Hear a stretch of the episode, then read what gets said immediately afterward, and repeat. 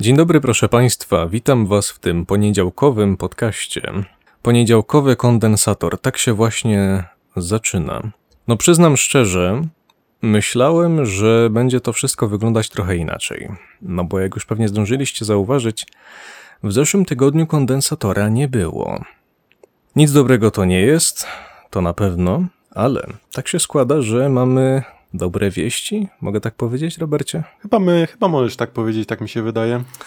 No właśnie, bo już e, zaczyna się z tym, że jest Robert. Nie ma Daniela, więc to już jest jedna dobra wiadomość. Tak, dokładnie. Witam Państwa z powrotem. Nie sądziłem, że tak szybko się pojawi, ale oto jestem. No dobra wiadomość, zależy jak dla kogo, tak? Bo e, Tak, po drugiej Dla stronie. Daniela na pewno nie. Tak, po drugiej stronie barykady jest Daniel, który w tym momencie siedzi chory. Więc proszę Państwa, ja nie mogę nikogo pozdrowić, bo kondensator podcast już wykorzystał swoje, swój limit pozdrowień na ten rok, więc jakby jak chcecie, to możecie wy pozdrowić Daniela, ja tego nie będę robił. I e, z uwagi na to, że Daniel jest właśnie chory, jest ze mną Robert i nie wiem za bardzo ile ten Robert ze mną będzie, ale dopóki Daniel nie wyzdrowieje, to na razie jesteście skazani na to, żeby Robert prowadził podcast razem ze mną. Robercie, czy ty się cieszysz z tego powodu? Jeżeli powiesz, że tak, to znaczy, że się cieszysz z krzywdy twojego bliźniego.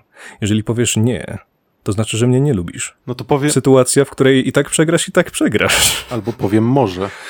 Albo powiesz może, dobra. Nieważne, bo wiemy wszyscy oczywiście, że Robert się bardzo cieszy, że może rozmawiać tutaj ze mną i dla was i tak dalej, i tak dalej. Ale oczywiście no, nie, nie za bardzo jest mu to na rękę, ani mi, że Daniel jest chory. Bo umówmy się, że to jest właśnie jeden z powodów, dla którego jesteśmy dzisiaj tutaj. To znaczy się, że jest ten poniedziałek cholerny, a nie zeszły. Jest ten odcinek, bo e, choroba Daniela to jedno. On wyzdrowieje. Nic mu nie jest tak naprawdę. Ale inne em, elementy cyrku, tak to nazwijmy, też dołożyły swoją cegiełkę, bo wiecie, początkowo miał się pojawić odcinek we wtorek.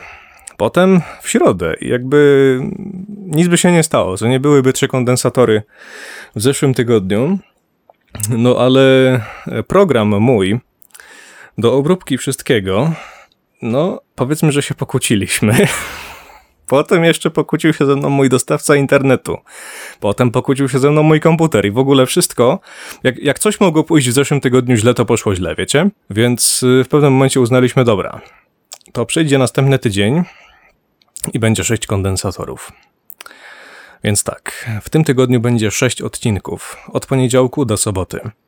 Czy będzie w którymś odcinku Daniel? Nie wiem, mam taką nadzieję.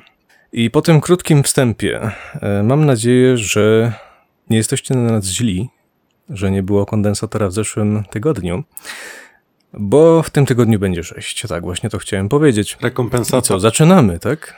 Tak, myślę, że możemy zacząć. Nie wiem, czy ty chcesz prze- przedstawić temat, czy, czy ja mam to zrobić? To nie ma znaczenia, bo dzisiaj gadamy na temat mety. Ale nie tej, do... Nie, nie, ale nie tej... nie, nie, nie, tej, nie tej niebieskiej, co tam Walter, Walter Witte robił, tylko tej innej. Cholera, wiesz o czym sobie przypomniałem? Co, o czym? Czy ty pamiętasz ten trailer, co my tam kiedyś mówiliśmy? O tym, jak ludzie mówią rzeczy i dobrze, że sobie powiedziałem jeszcze raz o tym i w ogóle wszystko. Czy nie pamiętasz? Chyba nie do końca. Panie Robercie, na łamach kondensatora powstał już mem chyba odnośnie tego, jak ludzie wymawiają słowa zagraniczne. Ale nie było jeszcze tego odcinka, czy był? Nie. To już myślałem, już myślałem, że popisuje się to swoją perfekcyjną wiedzą na temat podcastu, w którym sam uczestniczę, także, także dobrze, dobrze. Nie było tego odcinka, ale właśnie ja znowu, bo on miał być cholera jasna w Tak, poniedziałek, pamiętam. potem, potem miał być we wtorek, ale po prostu wszystko, co mogło pójść źle, to poszło źle, tak jak już tak powiedziałem. I to cholera, czy my powinniśmy to poruszyć teraz? Może, żeby już y, mem nie ciągnął się, czy powiemy, że będzie jutro? Czy my właśnie w tym momencie zmieniamy temat na bieżąco? Nie, myślę, że nie. Powiemy, że będzie jutro, więc moi drodzy, ten temat będzie jutro, żeby tradycji stało się zadość. Więc tak, gadamy o mecie. Robercie, o co chodzi? A więc tak, meta, ale nie ta, o, o której wszyscy pewnie myślą, tylko druga meta, która Znaczy, dotyczy... No to zależy, zależy. Ja na przykład, mi się przede wszystkim kojarzy meta z grami. Może nie muszę nic mówić. W każdym razie tak, chodzi o metę dotyczącą gier. Otóż, e, jeżeli ktoś nie wie, meta, mm, określenie to dotyczy w grach mm, sposobu grania w grę. Na przykład, kiedy mamy. Sposobów grania w grę dobrze, może tak powiedzmy. Tak, I to jest takie ugruntowane podejście, że tak się robi, w żaden inny sposób jest niedobry gramy tylko tak, gramy zgodnie z metą. Tak, dokładnie. I w różnych grach oczywiście przejawia się to na różne sposoby. Kiedy mamy na przykład takie League of Legends, tak, znowu poruszamy League of Legends. League of Legends jest dobrym tematem, bo tam e, meta się zmienia jak w kalejdoskopie, dlatego dobrze jest ten temat też podjąć. Tak, y, też jest bardzo dużo przykładów z różnych powiedzmy dziedzin, jakbyśmy chcieli omawiać gry, to powiedzmy League of Legends zawiera bardzo dużo motywów, przykładów, które można poruszyć. W przypadku mety w League of Legends dotyczy ona głównie e, no, grania danymi postaciami, także akurat Znaczy się chwila, chwila, jeżeli już chcemy tak bardzo to szeroko rozkładać, to tak naprawdę metą w League of Legends jest to, że jeden typ idzie na topa, jeden idzie na mida, jeden idzie do lasu i dwóch idzie na bota. tak, To jest taka jakby ultimate meta i to jest tak bardzo meta, że to się nie zmieniło już to od nie tylu zmieniło lat. od tylu lat. E, a też y, właśnie, Znaczy były, były próby, żeby to złamać? Były w sumie? znaczy próby. Kto to, kto to, kto to robił? G2 chyba i Fnatic yy, próbowali Tak, coś tam Funelem. gorylować Tak, na, były, na midzie. Znaczy, z tego co pamiętam, była też taka drużyna, nie pamiętam dokładnie w którym roku, która nazywała się Moscow Five, możesz kojarzyć lub nie. tak, aczkolwiek- kojarzę. E, I oni byli, powiedzmy, playstylem bardzo podobny do G2. Oni lubili grać jakiegoś, z tego co pamiętam, Alistar Jungle, czy podwójną jungle próbowali grać na dwa smajty z Alistarem, czy coś, z tego co pamiętam, coś takiego było. I chyba, nie wiem, czy właśnie Jankos, czy inny zawodnik G2, czy, czy jeszcze ktoś inny, bo nie chcę tutaj e, przekłami, przekłamywać, powiedział właśnie, że playstyle G2 jest najbardziej zbliżony właśnie do Moscow Five za ich czasów jakby. I e, tak, no i były powiedzmy jakieś tam e, można, nie, może nie sposoby, tylko właśnie mm, Próby, Próby, próby, właśnie, próby. złamania mety, żeby y, wziąć to, co już jest i spróbować to ograć. I to jest ciekawy koncept, no bo w momencie, w którym masz ugruntowaną taktykę, to czysto teoretycznie możesz znaleźć jakieś jej luki, jakieś jej wady. Ona gdzieś musi mieć dziury. I ty, skoro wiesz, że w każdym meczu każdy będzie grał tak samo, tak mniej więcej tak samo, no to jesteś w stanie jakoś nawet matematycznie może obliczyć, co się sprawdzi, a co nie. Dokładnie tak. E, tylko, że próby, powiedzmy, zwalczenia mety też mają parę swoich e, czyn, czynników, które na to wpływają. W przypadku wcześniej wspomnianego przykładu na temat e, G2, mm, czyli niesławnego e, funelu, czyli taktyki, która polegała na tym, że w sumie grasz Eddie Carry na midzie i, i sprowadzasz wszystkie te środki do jednego gracza, który potem jest z, znacznie przewyższa i poziomem, i, i temami wszystkich innych członków. Dobrze, może, może tak po, powiedzmy bardziej po polsku i mniej slangiem, jeżeli ktoś nie wie, co to jest AD Carry i w ogóle wszystko. Polega to, jakby powiem jeszcze raz to, co ty powiedziałeś, tylko prościej. Jest jeden gość i on jest takim, mm, przypuśćmy, jakby to powiedzieć, on jest, najwa- on jest najważniejszym członkiem drużyny i cała, całe złoto jest kondensowane na nim. Wszystko idzie do niego, całe wsparcie idzie do niego. On ma wtedy większy poziom, no, on ma wtedy więcej złota, ma więcej wszystkiego i wtedy Nikt nie ma do niego podjazdu. mm, jest, jest, jest całkowicie nieznaczące to, co robi reszta jego drużyny. Reszta drużyny ma się skupić tylko na tym, żeby on przeżył. Dokładnie tak. I wygląda to mniej więcej tak, że właśnie tą jedną, tego jednego gracza obsadzamy w rolę postaci, która zadaje najwięcej obrażeń, a wszystkich innych graczy jako jego powiedzmy bodyguardów, którzy mają go chronić. E, No i pozwolić mu po prostu wygrać, e, wygrać grę. Ale mm, tak naprawdę próba ta mm, złamania powiedzmy tej mety, o której wcześniej wspomnieliśmy, e, była uwarunkowana tym, że gra się w tamtym konkretnym momencie dosyć zmieniła. Otóż wszystkie postacie, właśnie ci, którzy e, byli najważniejsi, ci, co mieli najwięcej obrażeń zadawać, dostali ogromne nerfy. Czyli osłabienia, jeżeli, tak. jeżeli ktoś na tyle siedzi pod kamieniem, Tak. że nie wie jeszcze, co Tak, to jest nerw. dostali osłabienia e, i, w tym, i w tym momencie no, zaczęły być te próby, jak wyciągnąć mimo wszystko te postacie, ponieważ postacie tego typu, czyli postacie, które atakują na zasięg i jednocześnie biją e, bardzo duże obrażenia, no są, jeżeli dać taką postać e, w ręce dobrego gracza, to e, będzie on niezwykle trudny do wyłapania. Jeszcze jak dać mu ochronę w postaci całej, całej, całej reszty, całej drużyny. Całej drużyny, cały sztab ludzi Tak. de facto za nim I pracuje, tak za uwagę, jednym że gościem. osoba ta może dobrze się pozycjonować, nie, da, nie będzie dawała się łatwo zabijać, plus jeszcze do tego dodamy całą drużynę, która tą osobę ochrania, no to niezwykle jest to ciężki orzech do zgryzienia, żeby taką grę wygrać. No i dobrze, i oczywiście Riot z czymś takim walczy, tak? Yy, Riot nie lubi, kiedy mu się wchodzi do jego piaskownicy i zaczyna mu się burzyć babki z, babki z piasku, które on zbudował, bo Riot jak coś sobie postanowi, to tak ma być. I oni chcą, żeby gra była grana w dany sposób i potem jeżeli ktoś coś wymyśli, ktoś faktycznie złamie w jakiś delikatny, w jakiś nawet delikatny sposób metę, to oni już w następnym patchu piszą, że o kurde, wiecie co, to nie do końca tak miało być, więc tak nie będzie i sorry. Tak. Tak to z reguły Tylko wygląda. To też właśnie przechodzimy w sumie do kolejnego podtematu, czyli mm, regularnych zmian w grach. To może zaraz, które może nawet nie tyle jeszcze przechodzimy, bo Okej. ja myślę, że jeszcze, jeszcze nie skończyliśmy tego, tego, co zaczęliśmy, bo proszę ja ciebie, pogadaliśmy sobie na ten temat e, mety i próby jej złamania z perspektywy rozgrywek profesjonalnych. No ale sorry, według mnie rozgrywki profesjonalne, zwłaszcza w czymś takim jak League of Legends, to jest zupełnie inna gra. E, tak, zgodzę się z tym, gdyż e, no, na profesjonalnej, profesjonalna scena pokazuje nam, jak w daną grę powinno się grać, a jak dobrze wiemy, na grach zwykłych, czy to rankedach, czy zwykłych normalach, Znaczy się, zacznijmy od tego, że większość ludzi w gry grać nie umie. Nawet jeżeli myślą, że umieją.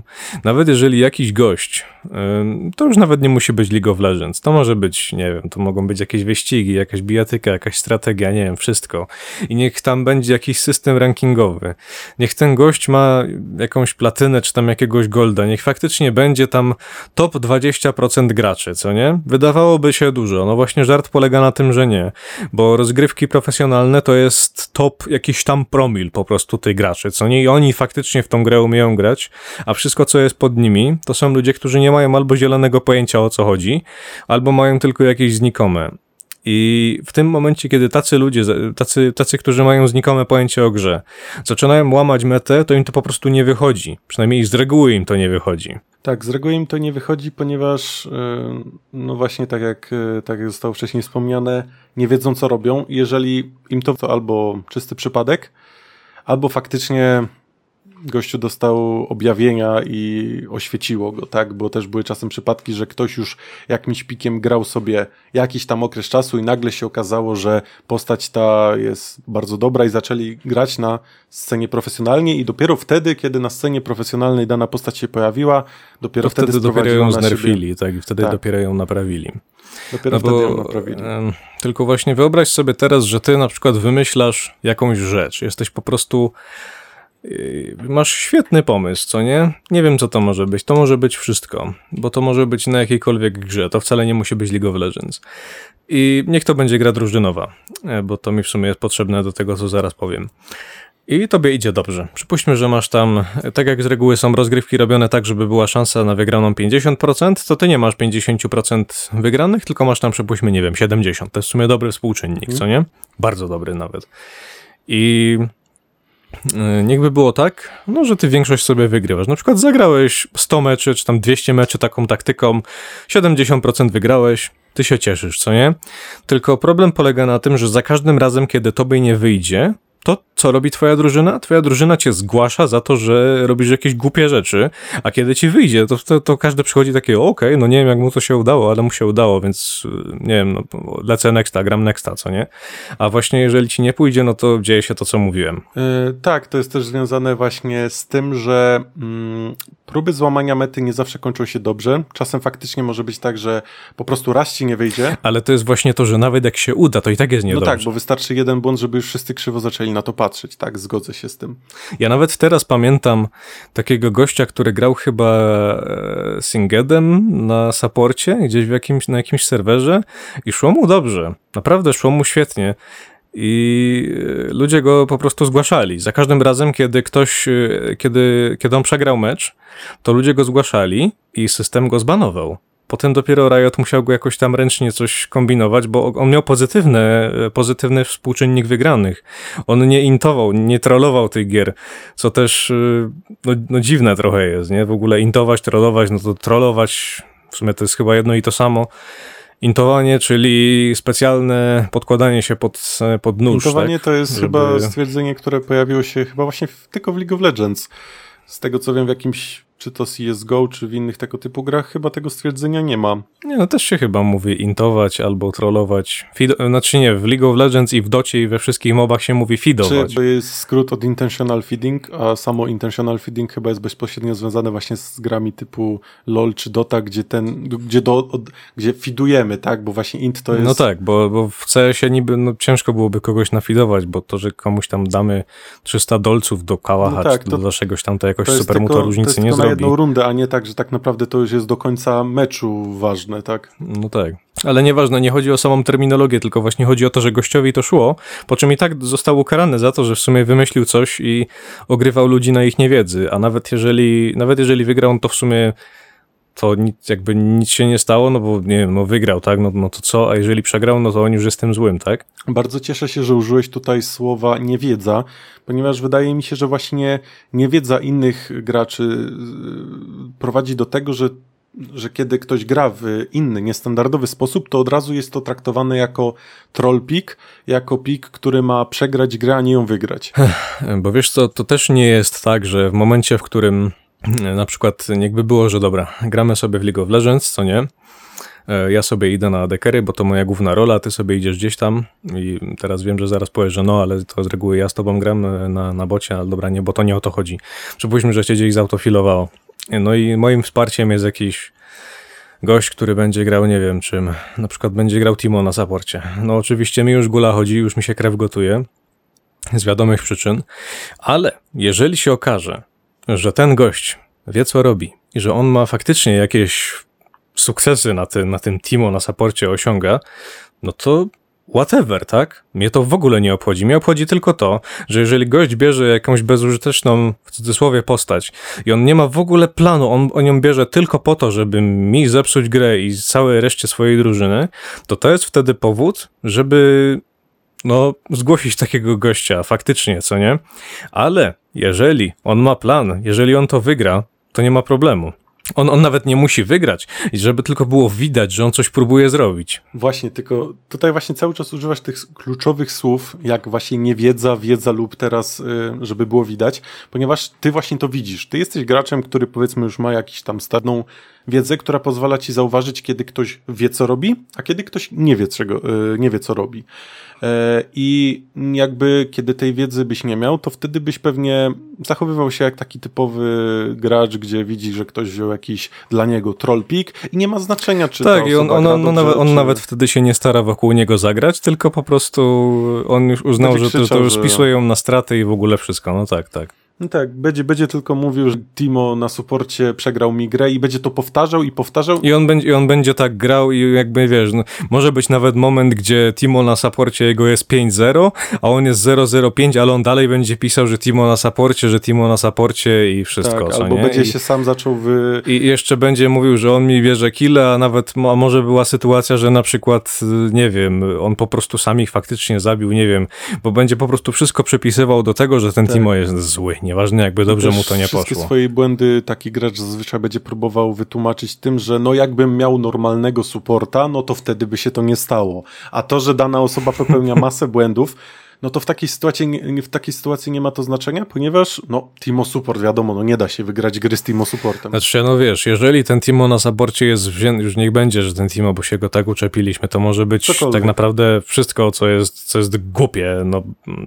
znaczy się, umówmy się, że trolem na saporcie może być nawet zwykła postać, nie wiem, Soraka, ale wystarczy, że gość po prostu będzie grał y, no, na twoją niekorzyść, co nie, bo to, to nie musi być specjalna postać do tego, no nie oszukujmy się. E, ale właśnie to widać, czy ktoś się stara, czy ktoś się nie stara, bo przypuśćmy, że to jest jego pierwsza gra, co nie? Wtedy ja już, już jest, się zapala czerwona lampka, że o Boże, gość gra ze mną pierwszy swój mecz na Team of History i pewnie będzie źle. Ale właśnie jak widać, że on coś robi, no to już jest jakby okej, okay, nie? No tylko właśnie to jest, y, to jest właśnie to, że ty musisz umieć to zauważyć, musisz być w stanie to zauważyć, zamiast po prostu narzekać na wszystko wokół.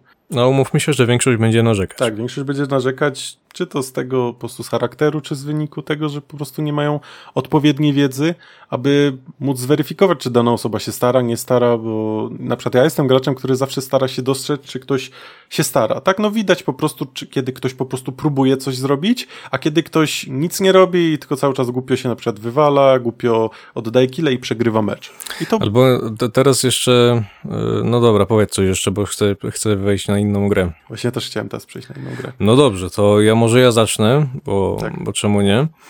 Ja chciałem teraz coś powiedzieć na temat StarCrafta, e, bo w StarCrafta też trochę grałem. W sensie mówię bardziej o dwójce, bo w jedynkę to tam grałem jeszcze kiedyś, jak no nie, nie miałem ani, ani połączenia z internetem, ani co tam o grach na boty się nie będę wypowiadał, czy nie poza tym, że tam no, fajnie się grało kampanię i w ogóle.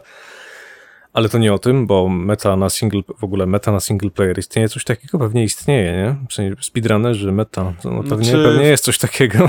Tutaj najbardziej byłoby mi najłatwiej e, podać przykład Dark Soulsów, czyli gier, które są powszechnie uważane się, za trudne. Mi się, kojarzy, mi się kojarzy, że e, typ, goły typ z maczugą to jest chyba meta na speedrunowanie tej gry, czy jakoś tak? E, było, by, były takie pomysły na granie bez wydawania żadnych punktów na postać, bez, żadnych, bez żadnego levelowania postaci, po prostu latanie z właśnie pałką zwykłą, bez, żadnego, bez żadnej zbroi i przechodzenie gier, jasne. I w Dark Souls, mimo że to jest gra single player z elementami multiplayer, oczywiście, ale jeśli chodzi o przechodzenie samej gry, to można to robić single player oczywiście. I meta wygląda tak, że faktycznie są powiedzmy lepsze bronie, gorsze bronie, lepsze zbroje, gorsze zbroje lub e, no, bieganie bez niczego jako swego rodzaju wyzwanie. I tak, myślę, że w grach single player również może istnieć coś takiego jak meta. Tylko czy to jest naprawdę coś w stylu meta, którą ludzie znają? Mi się wydaje, że meta może się prędzej wykształcić w czymś rodzaju na przykład jakiegoś Hadesa, albo może jakiegoś Hollow Knighta, albo Dead Cells. W sensie, wiesz, gry, gdzie faktycznie, znaczy Hollow Knight to jest może akurat, nie jestem pewien, czy taki dobry przykład. Wiem, że gra jest dosyć długa, ale tam się chyba nie ginie i się nie przechodzi jakby od nowa tego samego. To nie to, co Dead Cells, nie to, co Hades, bo faktycznie w Hadesie i w Dead Cellsach mety się raczej tworzą jako takie. W sensie są na przykład jakieś optymalne mniej więcej pomysły, bo wiadomo, że gra jest trochę losowa, co nie? Ale możesz mieć jakiś zamysł, na przykład co chcesz zrobić. Na przykład w Hadesie też y, przecież deweloperzy cały czas coś nerfią, cały czas coś buffują, co nie, cały czas coś zmieniają. Na przykład były jakieś takie rzeczy, że y, cast Aresa był bardzo mocny i się grało tylko pod cast Aresa. Znaczy, no, może nie to, że tylko, no bo to nie jest tak, że każdego obchodzi tylko jakieś maksymalizowanie nie wiadomo czego, ale kiedy jakaś, jakiś playstyle zaczyna być za mocny, tak mocny, że się nie opłaca w ogóle grać niczym innym, no to zaczyna się wtedy nerwić, co nie tylko z drugiej strony w tej grze istnieje tarcza, która jest totalnie OP, no ale to już jakby jest swoją drogą. Nie wiem, czy ty grałeś w Hadesa? Chyba nie grałeś, już chyba o tym mówiłem. Nie, nie grałem w Hadesa. A to swoją drogą, powiem o tej tarczy, bo tam każda broń ma kilka wariantów i każda tarcza jest w sumie tak samo OP albo mniej. No jakby największy problem tarczy jest taki, że no to jest tarcza, jesteś niewrażliwy na ataki i jakby nic się nie da z tym zrobić. To jest, jest to mega głupie i nie da się nawet tego znerfić, bo jakby to, jakby sprawili, że tarcza już nie blokuje, to to już nie jest ta sama tarcza, co była. Znaczy, właśnie problem z balansowaniem też, no też czasem się pojawia, a jeszcze tak wracając do właśnie e, mety w grach single player, to w przypadku Dark Soulsów mi się wydaje, że każdy gracz może stworzyć coś swojego. Tutaj właśnie nie ma jakby utartych ścieżek, tylko po prostu każdy może wymyślić coś swojego i, i, wszystko będzie działało mniej lub bardziej, aczkolwiek założę się e, na internecie, to, na to znajdziesz, znajdziesz coś, coś tak. optymalnego, tak. Na przykład w Hadesie jestem pewien, że tarcza chyba chaosu jest najbardziej overpowered bronią, jaka istnieje i można z nią grać po prostu z zamkniętymi oczami. Ale na przykład ja w ogóle nie gram z tarczą, bo według mnie granie z tarczą jest nudne. Ja wolę inne bronie. Jesteś po prostu typem gracza, który bardziej lubi wyzwania i dynamiczną rozgrywkę No zamiast... bo bierzesz tarczę i po prostu idziesz i mielisz i się w ogóle nie przejmujesz No niczym. tak. Znaczy, To też może być fajne czasami, ale to jest tak na dłuższą metę nudne trochę takie granie. Czy wiadomo, no to jest bardziej takie granie statyczne, bez żadnych, domyślam się, bez żadnych dynamicznych uników. No nie, tak po prostu stoisz w miejscu, nie da się ciebie trafić. No, dokładnie. I to jest takie, żeby przyjść sobie raz i rzucić to w kąt i spróbować czegoś innego. Znaczy, to jest może tak, że jakbyś chciał jakiś rekord pobić czegoś, to granie z tarczą jest, jest, bardzo, jest bardzo broken. Ale nieważne, bo, bo ty też nie grałeś Hadesa, to ciężko, ciężko jest ci się odnieść. Swoją drogą polecam ci bardzo, żebyś zagrał i każdemu polecam, żeby zagrał, jeżeli ktoś nie grał. W ogóle ten StarCraft, bo nie, nie wspomniałem w końcu o nim. E, pamiętam, e, że, znaczy to, to no może nie to, nie to do końca chciałem powiedzieć. Więc tak, StarCraft to jest gra jeden na jeden, przede wszystkim, prawda? Jeżeli chodzi o rozgrywki rankingowe. I o tyle, o ile mówiliśmy kiedyś o mecie, że ktoś cię będzie gnoił za to, że ty wziąłeś sobie coś nie po jego myśli, co nie? Na przykład niech będzie już ten Timo na saporcie, o którym się uparliśmy, tak? To powiedz mi, co się dzieje w momencie, w którym ty kogoś rozwalisz off-meta taktyką w grze 1 na 1.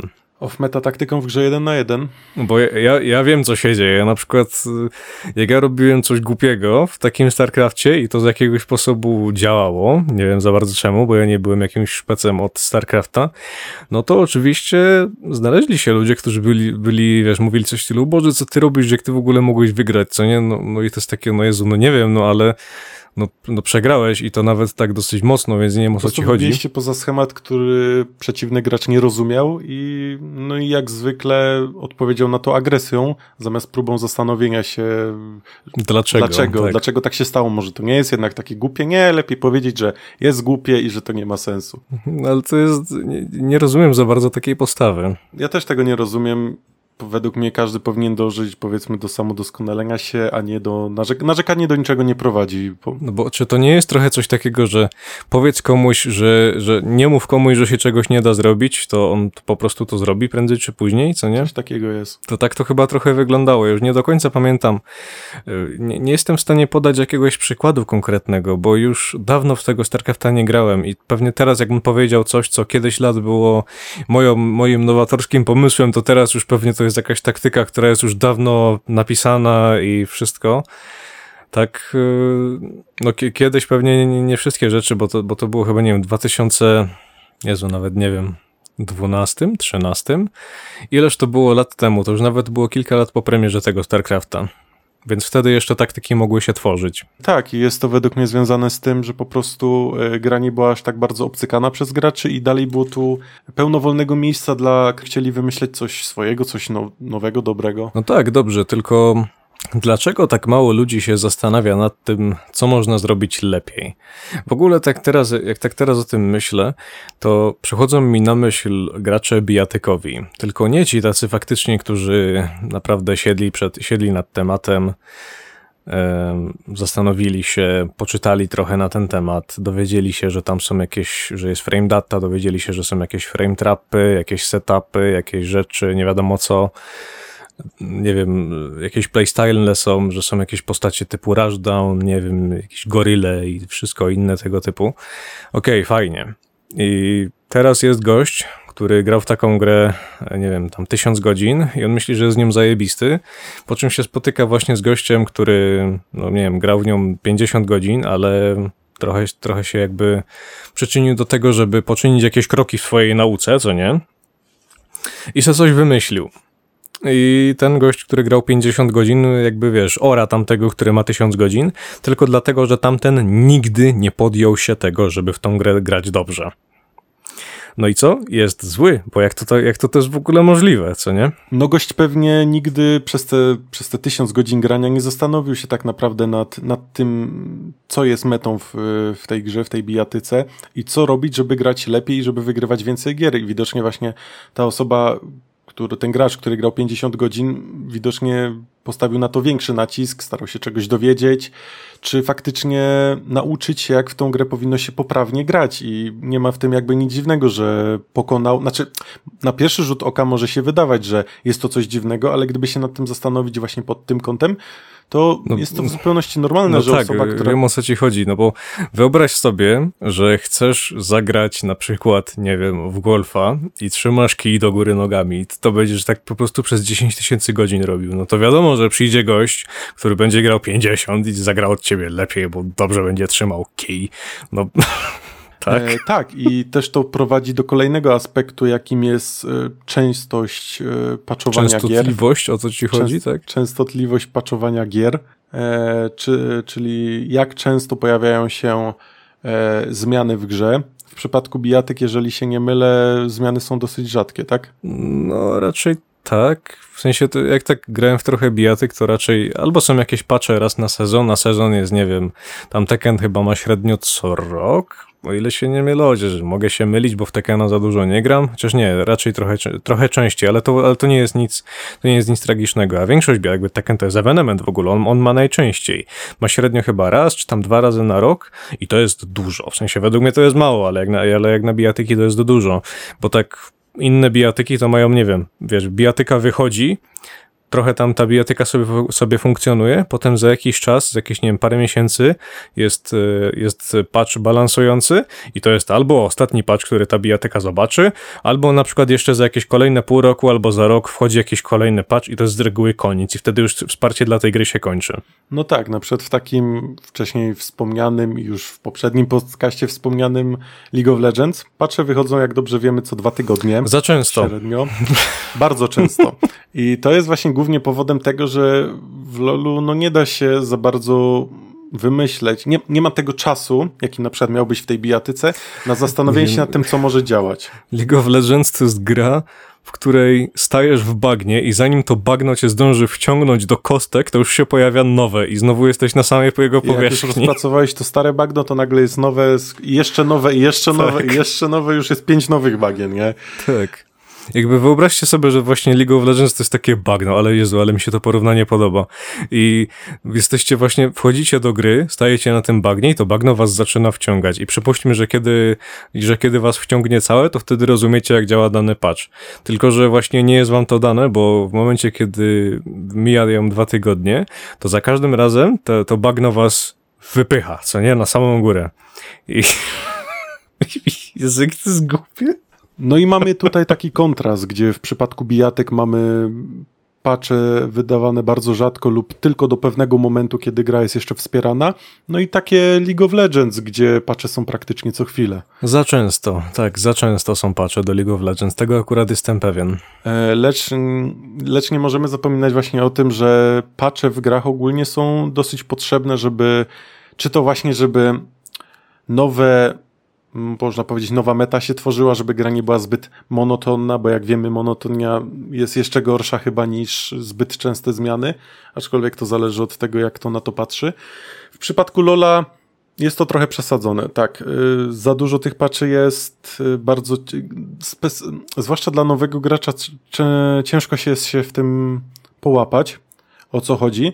E, A starzy wyjadacze no, muszą i tak rozkminiać, zwłaszcza jeżeli mówimy tutaj o proscenie, bo meta w większości jednak tworzy się przez proscenę, że jakiś tam koreański gracz, najczęściej koreański e, lub chiński, wymyślił jakiś off-metowy pik, który nagle się się, sprawdzał. no. Tak, ale to jest też właśnie śmieszne to, co kiedyś mówiliśmy, na przykład, y, że ty sobie coś wymyślisz, tu już tak grasz miesiące, co nie? Po czym nagle się okazuje, że ktoś bardziej popularny od ciebie właśnie to podjął i potem wszyscy tym grają, po czym Riot to hotfixuje wręcz, że nawet tego nie nerfi w następnym patchu, tylko mówią takie, o Boże, ale to jest mocne, musimy się tego pozbyć teraz. I czymś takim była chociażby Niko, Niko na Adekery.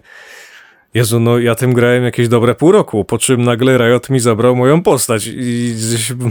Tak, no byłem, byłem, byłem bardzo smutny wtedy, ale tak się właśnie stało. I to też pokazuje, jak właśnie proscena odbija się na zwykłych graczach. e, Chociaż nie, przepraszam, pół roku to może przesadziłem, ale grałem tym na pewno tak z dwa, z trzy miesiące, po czym ktoś tam tym zagrał i po czym zaczęli ją banować, wszędzie ta postać była, każdy ją grał i no, naprawiło się samo. No jest tak dlatego, że w League of Legends głównym czynnikiem wpływającym na to, jak dany patch będzie wyglądał, jest tak naprawdę profesjonalna scena.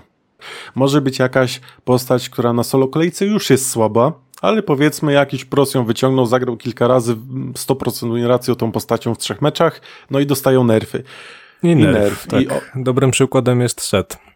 który, który dostał tych nerfy, mimo że no, nie potrzebował ich w zupełności.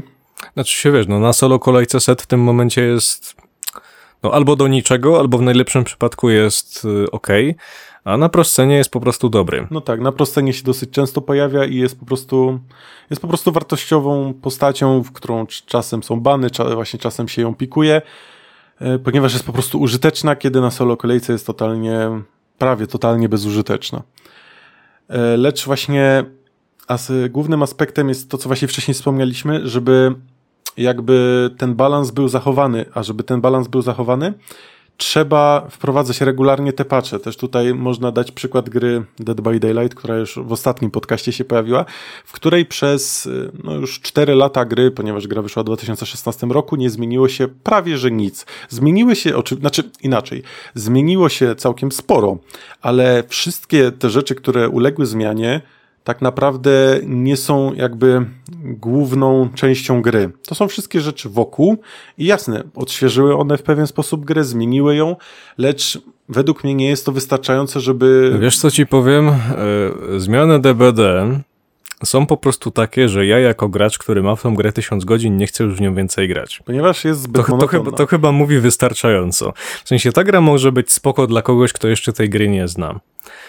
Ale dla kogoś, kto grał w nią całkiem sporo i nie doszedł do takiego progu, że jest od niej uzależniony, tak jak na przykład no ja jakoś nie czuję specjalnie potrzeby grania w tą grę, e, no to no sorry, ale te zmiany były po pierwsze za późno, bo przez ten czas jak ja grałem nie było żadnych zmian. Po prostu nic, zero. Potem jakieś zmiany zaczęły wchodzić, jak ja już dawno w tą grę nie grałem i te zmiany były na tyle nieistotne, że w ogóle mnie do tej gry nie zachęciły z powrotem. Jest to właśnie, właśnie ta zachęta. Ta zachęta jest bardzo istotna, żeby dalej starzy gracze mieli po co w tą grę grać. Nie licząc właśnie, że jesteś albo uzależniony, albo nie jesteś jakimś streamerem, czy No tak, no bo jak jakiś gość, znaczy no streamer to tak, wiadomo, on, on gra, bo mu się to opłaca, poza tym, no to też inaczej się w grę gra, kiedy streamujesz, to, to wtedy nawet czasami jakby, okej, może grasz czasem zbrzydnąć, co nie, ale wtedy grasz w tą grę nie dlatego, żeby grać w grę, tylko dlatego, że jesteś tak jakby trochę w pracy, a umówmy się, każdy chyba chciałby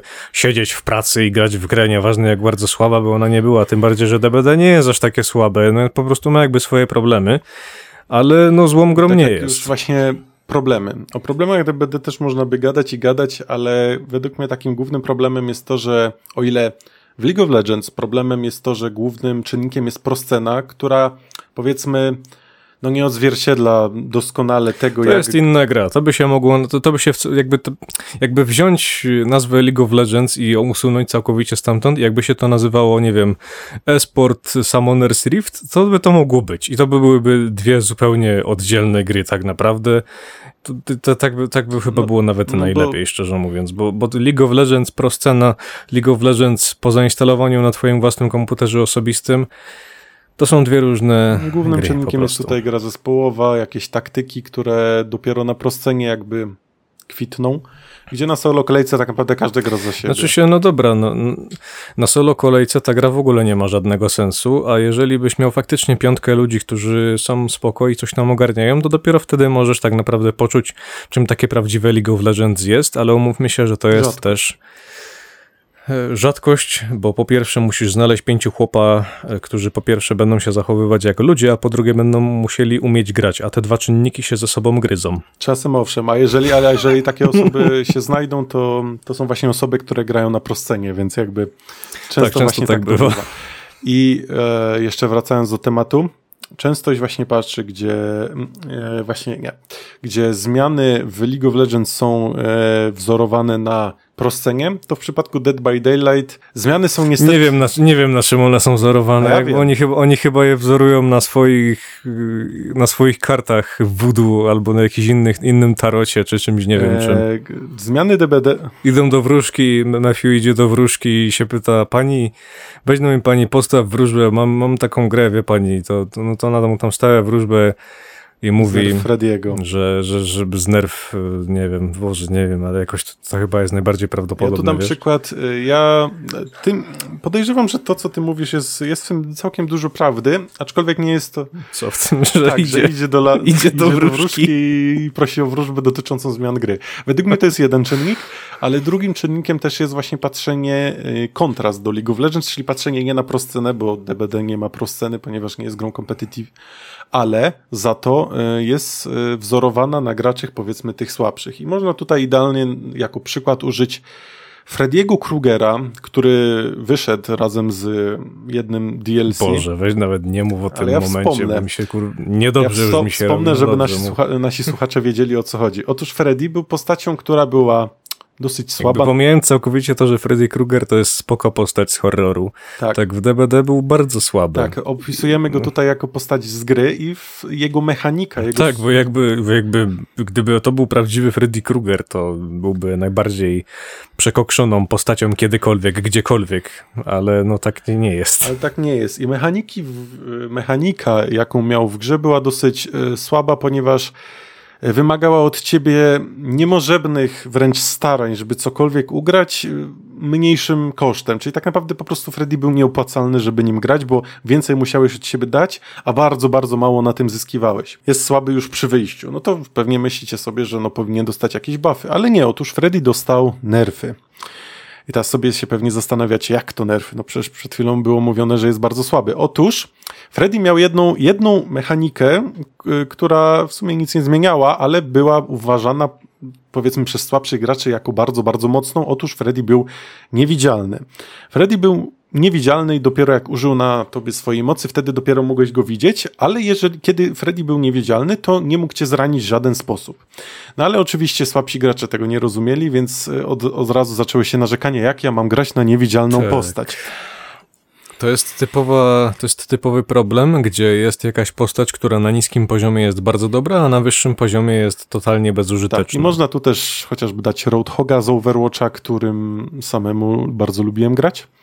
E, który był powiedzmy, był na wyższym poziomie słaby, ponieważ nie spełniał swojej roli tanka tak jak powinien, tylko bardziej e, ładował ulty Bardziej przeciwnikom. spe, spełniał, spełniał rolę gościa, który zginie na Tak, dwie buły który ładuje Reapera. umiejętność, tak. Właśnie do tego on był, który potem zabija resztę teamu. Bo- tak, tak. To, była- to właśnie była, Tak, to jest tak. cała użyteczność i rola Roadhoga na wysokim poziomie. I też y, Roadhog podostawał jakieś nerfy, że. Ale, ale właśnie, i tu też kolejny przykład z Roadhogiem, który właśnie był słaby na wyższym poziomie, ponieważ ludzie umieli go bardzo łatwo skontrować i no, no nie opłacało się im grać też właśnie Proszę cię, goście z wielkości tira i... i nie ma żadnej tarczy. Tak, no... Właśnie to chodziło o to, że Roadhog, jak wiemy, jest tankiem, czyli postacią, która ma chronić swój team. No jak masz chronić team, kiedy Nie wiem, on by musiał mieć chyba z 3000 życia, żeby to miało jakikolwiek Właśnie, sens, wiesz? który nie ma tarczy, tak jak Reinhardt, który nie leczy w żaden sposób teamu, nie daje nic. Po prostu stoi na początku, ginie, po czym Reaper ma ulta i zabija resztę teamu. Tak, dziękujemy tak, Roadhog, tak. dziękujemy Roadhog za, za twój wkład. No i otóż, y, ale y, Roadhog miał jedną y, bardzo, dla niektórych bardzo irytującą mechanikę, otóż potrafił one-shotować, jeżeli dobrze się nim strzeliło, ponieważ miał takiego ręcznego shotguna i E, No i potrafił, jak dobrze nim strzeliłeś, czy to na farcie, czy to faktycznie umiałeś nim strzelać, no to po prostu bo potrafiłeś kogoś zwan- e, zwanshotować. No i wielu graczom się to nie podobało, po czym Roadhog dostał nerfy, co już zabiło go nawet na niższym poziomie. I potem uwaga, co się stało. Potem e, Roadhog dostał pewne zmiany, które sprawiały, że na wyższym poziomie zaczął być grany. E, I prowadziło to do tego, że poprzez nerfy i dojście do poziomu, gdzie no, postać jest, Jest niegrywalna. totalnie bezużyteczny, Jest totalnie no. bezużyteczny. Potem nagle go przywracamy, gdzie jest silniejszy niż kiedykolwiek wcześniej, ale za to już nie ma tego, powiedzmy, one-shotowania. Chociaż dalej można było z nim tam one-shotować, ale było to już po prostu trudniejsze i nie takie randomowe jak wcześniej. To wtedy nagle Roadhoga zaczęli grać na wyższym poziomie, ale przy jednoczesnym braku narzekań ze strony słabszych graczy. I co z tego wynika? Wynika z tego to, że słabsi gracze tak naprawdę nie narzekali na fakt, że Roadhog jest za mocny, tylko narzekali na ten jeden aspekt, który był bardzo irytujący. Kiedy go usunęliśmy, to gracze słabsi nawet nie zauważyli, że Roadhog jest nawet mocniejszy niż był wcześniej, że zaczął być grany. Po prostu im już nie przeszkadzało, że jest irytujący, więc jest ok. W przypadku Frediego oczywiście niestety sytuacja nie była tak piękna, ponieważ Freddy już po tym nerwie już w ogóle Bo był... wróżka, wróżka powiedziała, żeby został taki, jaki jest. Tak, y, potem już z Freddym akurat tak pięknie nie było, chociaż może nie do końca, ponieważ później już po jakimś dłuższym czasie wróżka wywróżyła, że jednak no y, Freddy potrzebuje, potrzebuje reworku. Znaczy się wiecie, co e, słuchacze drodzy, to jest tak, wiecie, e, macie tier listy, prawda? W każdej grze są jakieś tam tier listy. To jeżeli by tak zrobić tier listę killerów w DBD, to wiecie, tam jest S, A, B, C, D i tak dalej, co nie? No to tier lista killerów w DBD wygląda tak, że jest S, jest puste, A jest puste, B jest puste i w C dopiero się zaczyna jakiś killer, potem w D jest jeszcze jakiś jeden, potem jest E puste, F puste i w G jest cała reszta. No mniej więcej tak to wygląda. E, I co do tego prowadzi? Prowadzi to właśnie do tego, że Freddy w końcu dostał tego reworka, e, no ale dostał go po bardzo, bardzo długim czasie, kiedy był po prostu bezużyteczny. I kiedy dostał tego reworka, y, teraz jest w lepszym stanie niż był wcześniej. Tak, teraz jest, teraz jest na szczycie tier listy i jest dumnym posiadaczem korony w pierwszym G-tierze, Tak. tam, czy tam, gdzie tam. Wyprzedził innych z Getieru i teraz jest na szczycie Getieru zamiast na dole Getieru. Ale prowadzi, Tak. y, jakby co chcę przez to powiedzieć? Chcę przez to powiedzieć to, że no jednak y, bardzo długo się czekało na ten rework Frediego. Coś, co powinno być... Coś, co powinno być hotfixem w jakimś miesiącu, czy tam, nie wiem, tygodniu. Było na to czekane chyba dwa lata, czy rok z hakiem, coś takiego. No i przez ten cały rok, y, załóżmy, że to był rok w zaokrągleniu, przez ten cały rok Freddy był bezużyteczny. A sam fakt, że dostał jeszcze tego nerfa, to już w ogóle szkoda gadać. No dobrze, bo teraz dążymy do kilku rzeczy, więc tak, na początku mamy Dead by Daylight, tak? Yy, Jest mało zmian i wszyscy narzekają, że killerzy są za mocni. Potem nic się długo, długo nie zmienia, po czym nagle e, okazuje się, że jednak ci killerzy tacy mocni nie są. Ludzie, ludzie uczą się grać, tworzy się jakaś meta, wszystko fajnie, tylko problem polega na tym, że killerzy są coraz bardziej gnojeni i zamiast, nie wiem, bufnąć ich w jakiś sposób, żeby gra się stała może trochę bardziej wyrównana, nie taka jednostronna, no to nic się z tym nie dzieje. Pomimo tego, że meta już się dawno wytworzyła, że już dawno każdy wie, jak każdego killera ograć i to zawsze ocalałe ma przewagę nad killerem, to takie rzeczy nie nadchodzą. Podczas kiedy w, o, kiedy w League of Legends coś się stało, jakiś czempion się stał i jest nagle bardzo mocny i zanim ktokolwiek się zdąży do niego zaadaptować, zaadaptować, tak, zaadaptować, no to jeszcze to Riot już cię wypycha na górę bagna, co nie? Tak, to już, to już ty, ty czytasz pierwszy opis y, umiejętności postaci, a ona ma już dwa, dwie, dwie zmiany w dwóch paczach, nie? I Tak, ja się teraz boję, że taki sam problem będzie z Samirą, jak ona sobie wyjdzie. Samira wyjdzie, będzie mocna przez jeden tydzień, potem ją schotfiksują i znowu będzie na samym dole tier listy. Jeszcze właśnie DBD jest tu dobrym przykładem tego, jak y, brak, ym, brak czę, częstych zmian prowadzi do tego, że gracze zaczynają rozkminiać, jak tu grać lepiej. No w przypadku DBD jest ten problem, że Ta powie... gra jest zbyt ograniczona. Bo jeżeli masz grę typu League of Legends, gra typu StarCraft albo jakaś bijatyka, tam opcji masz multum i jeszcze trochę więcej, a takim DBD, który jest, jest zajebiście jednoliniowe, tam ciężko jest coś wymyślić. W pewnym momencie jedyne, co ty możesz zrobić najlepsze, to jest jakieś 50-50. Że pójdzie, pójdzie tu albo tu. I ty musisz wtedy zgaduj zgadula. I jeżeli będziesz tym, co lepiej zgaduje, to będziesz lepiej wygrywał. Ale to nie o to chodzi w tej grze chyba. Znaczy, o to chodzi. Ale może fajnie by było, jakby nie o to chodziło. I tutaj dochodzi kolejny czynnik, y, jak wyglądają zmiany w grach, czy świadomość twórców na temat własnej gry. Jak dobrze wiemy, w Dead by Daylight twórcy chyba nie grają w tą samą gry, albo nie grają w nią w ogóle. Ponieważ y, każdy, kto gra w DBD, przynajmniej powiedzmy, nieważne czy już killerem, czy surwem, aczkolwiek najlepiej grać obiema rolami i już jednak troszeczkę przegrał i widzi, co się dzieje, no to jakby już ta osoba jest według mnie bardziej kompetentna do opieki nad grą niż sami jej twórcy, którzy chyba nie wiedzą, co robią. No skoro już tak wspomniałeś o twórcach, to mi się na przykład bardzo podobało, jak twórcy Valoranta pokazali, jak oni grają w grę. Bardzo miło było zobaczyć pięciu deweloperów, którzy po prostu orają jak, jak orają jakichś tam streamerów, y, którzy kiedyś grali w jakiegoś CS-a czy coś i naprawdę dobrze sobie w tym CS-ie radzili, jak ci deweloperzy po prostu robią ich jak dzieci. I to było coś, co naprawdę było bardzo dobrze na to patrzeć, że faktycznie deweloperzy to nie są jakieś takie standardowe silvery, które z reguły są w takich grach, tylko faktycznie właściwy człowiek na właściwym miejscu, który umie strzelać, umie poruszać się po mapie, umie używać swoich umiejętności i No, w ogóle po czym wszystko. odpalasz filmie, jak główny deweloper Dead by Daylight Mafia gra w grę. Gra... Tak, no tak, po czym właśnie sobie oglądasz, jak ten deweloper z DVD gra swoją grę i nie jest już tak kolorowo. I właśnie ten brak świadomości też yy, wpływa na to, jak powiedzmy ta gra wygląda, gdzie też warto tu wspomnieć, że twórcy DBD narzekali na to, że survivorzy grają tylko z konkretnymi metaperkami. Tylko problemem, problemem jest to, że narzekali na to. Problemem nie są metaperki, tylko problemem jest konstrukcja tej gry. Ona powinna, nie wiem, jakby nie chcę teraz nawet się za bardzo dawać pomysłów, co oni powinni zrobić, może to, może tamto, bo już ja już dawno w tą grę nie gram, ale nie wiem, jestem bardziej niż pewien, że dałoby się coś zrobić lepiej. Znaczy, tutaj chciałem po prostu podać ten przykład, yy, ponieważ narzekali cały czas na to, że survivorzy grają z, tylko z tymi i tymi perkami, z niczym po prostu na, na tą metę i no i w tym momencie powinni coś zadziałać, zbafować inne perki albo nowe perki, które wychodzą, powinny być po prostu lepsze od tych, które są obecnie grane, żeby powiedzmy... Po czym z- nowe perki, które wychodzą, to są rzeczy typu, Jezu, nie wiem, po prostu są tak złe, że nawet nie może mi nic teraz przyjść do głowy, ale Do, i, właśnie, I właśnie w tym jest problem, że twórcy narzekają na to, jak wygląda gra i chcą, żeby była inna, chcą, żeby się zmieniała, jednocześnie nie robią absolutnie nic. W przypadku, to jest tylko przykład z y, umiejętnościami, aczkolwiek jeśli chodzi o DBD, to praktycznie całe, cała gra taka jest, gdzie jest dużo rzeczy do zmian i twórcy na, pewnie chcieliby, żeby była lepsza, ale absolutnie nic z tym nie robią. I no, i to też jest y, zdecydowanie problem. Taki sam problem, albo nawet i większy, jak zbyt częste patchowanie gier. No ale dobrze, bo chcieliśmy porozmawiać o mecie i w sumie o tej mecie sobie rozmawiamy.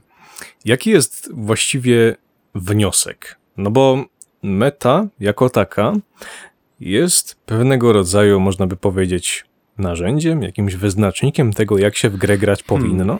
Wydaje mi się, że poniekąd można tak, e, tak powiedzieć. Zależy to jakby od tego, kto tą metę stworzył, ponieważ i zależy jaka gra. Oczywiście, że, oczywiście, że metę tworzą gracze przede Metę, wszystkim. metę tworzą gracze, tylko tutaj, tak jak w przypadku prosceny, trzeba rozgraniczyć proscenę od, powiedzmy, od y, gry zwykłej. I tutaj właśnie pojawia się kontrast, kiedy już wcześniej wspomnieliśmy, że w League of Legends meta jest tworzona głównie z prosceny, a jak wiemy, i też to powiedzieliśmy, proscena, a zwykła gra jakby to są zupełnie inne rzeczy. I w tym przypadku, czy na pewno jest dobre, że meta przychodzi z prosceny? nie jest dobre. To absolutnie nie jest dobre, bo potem idzie właśnie taki gość, tak jak ja to mówiłem wcześniej, on zobaczył coś, podejrzał na tej, na tej proscenie, idzie, gra taki mecz i idzie mu strasznie. I to tylko dlatego, że on po prostu, on tak naprawdę nie wie, co on robi. On, on nie miał coacha, który siadł z nim, po, powiedział mu, słuchaj, narysował mu, patrz, tu jest, tu jest robione tak, kiedy on jest tu, to ty jesteś tu i to wtedy działa tak, albo może być tu, albo tu i wtedy jeżeli on ci powie to, to ty robisz tak. Jakby on, on nie ma tego gościa nad nim, który mu to wytłumaczy matematycznie i logicznie, dlaczego to działa. Bo jeżeli ktoś chce złamać metę, to jakiś gość na pewno to wymyślił. I to z reguły jest albo jakiś analityk, albo jakiś coach, albo nie wiem, wszyscy naraz może. Albo nawet. sam gracz nawet, nie? ale profesjonalny. Albo sam gracz, no.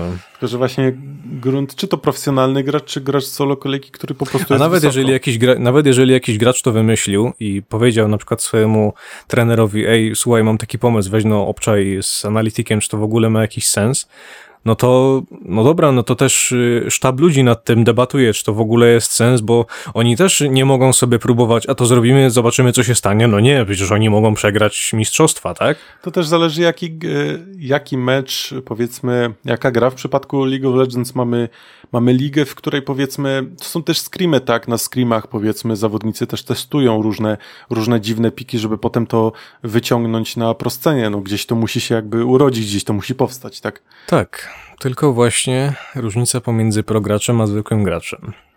No jest duża, nie ma co jest się oszukiwać. spora. Nawet jakbyśmy wzięli profesjonalnego gracza do zwykłego gracza solo kolejski, który powiedzmy jest top 10 challengera, to dalej jest to dosyć spora różnica. No. Tak, ale właśnie to przede wszystkim wynika z tego, że ten pro, profesjonalny gracz tym żyje, a tamten gracz sobie po prostu gra w grę.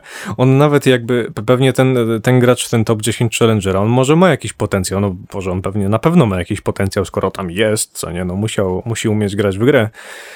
I pewnie on na przykład takie taktyki mógłby na przykład zrobić. On zobaczy coś, że ktoś coś na proscenie zrobił, no dobra, no to co on se zrobię, nie?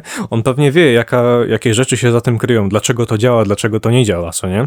Tak. Może mieć jakieś podejrzenia przynajmniej. Po prostu jakby jego wiedza, no wiadomo, no samemu ten Challenger się nie wbił, na pewno ten gracz jest czy to utalentowany mechanicznie, czy po prostu rozumie grę, wie co powinno się robić.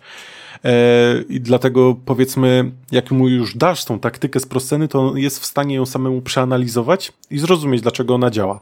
No niestety gracze, którzy są powiedzmy znacznie niżej, nie, no, w większości takich e, umiejętności poznawczych nie mają i próbują na siłę i potem to powiedzmy wychodzi koślawie. Tak, wychodzi koślawie, co nie zmienia faktu, że nie można ich zwinić za to, jeżeli próbują zrobić coś inaczej, bo jeżeli to zaczyna nagle wychodzić, tak jak właśnie wcześniej mówiliśmy o tym Timo na saporcie, który pewnie Obstawiam, że albo nigdy go na prostenie nie zobaczymy, a jeżeli zobaczymy, to to będą bardzo dziwne czasy dla League of Legends, ale jeżeli, jeżeli jeśli kiedyś coś, no to lepiej, żeby nie. ale na solo kolejce, solo kolejka rządzi się, rządzi się swoimi prawami. Więc no co, moi drodzy, jeżeli widzicie, że wasza jednostka wsparcia ogniowego zalokowała sobie Timo na saporcie albo coś innego, to zanim go zgnoicie, Zobaczcie, czy ten gość czasem nie ma jakiegoś pozytywnego stosunku wygranych do przegranych, albo po prostu chociaż zobaczcie, czy on się w ogóle stara. A nawet jeżeli się nie stara, to i tak go nie gnojcie, bo dostaniecie bana. Tak, puenta dzisiejszego odcinka, myślę. Pamiętajcie, zawsze szanujcie Timo na suporcie. Tak, jeżeli gracie w jakąś bijatykę, albo jeżeli gracie w jakąś strategię i ktoś was zaora jakąś taktyką, której wy nie znacie, to może by wypadało się go zapytać, co on zrobił, a jeżeli on wam powie, że nie wie, no to skąd wy macie wiedzieć, skoro nawet on nie wiedział? Ciężkie czasy. Dobrze, myślę, że możemy tak kończyć powoli, co Robercie? Też mi się tak wydaje. Tylko cały czas chodzi mi po głowie, czy ten odcinek jest lepszy od poprzedniego. W poprzednim obiecałem, że występ będzie lepszy, a przynajmniej, że się bardzo postaram. Pytanie tylko, czy wyszło? A, no to ani nie mi to oceniać, ani nie tobie. Wiem, to było bardziej pytanie skierowane do ogółu. Dobrze, więc, więc niech ogół odpowie. Tobie, Robercie, pozwolę się teraz pożegnać. Kurczę mi. Tak. Tak, więc y, dziękujemy bardzo, że byliście tutaj dzisiaj Państwo z nami. Mam nadzieję, że podcast Wam się podobał. I trzymajcie się. Cześć. Zgadza się. Do następnego razu. Trzymajcie się.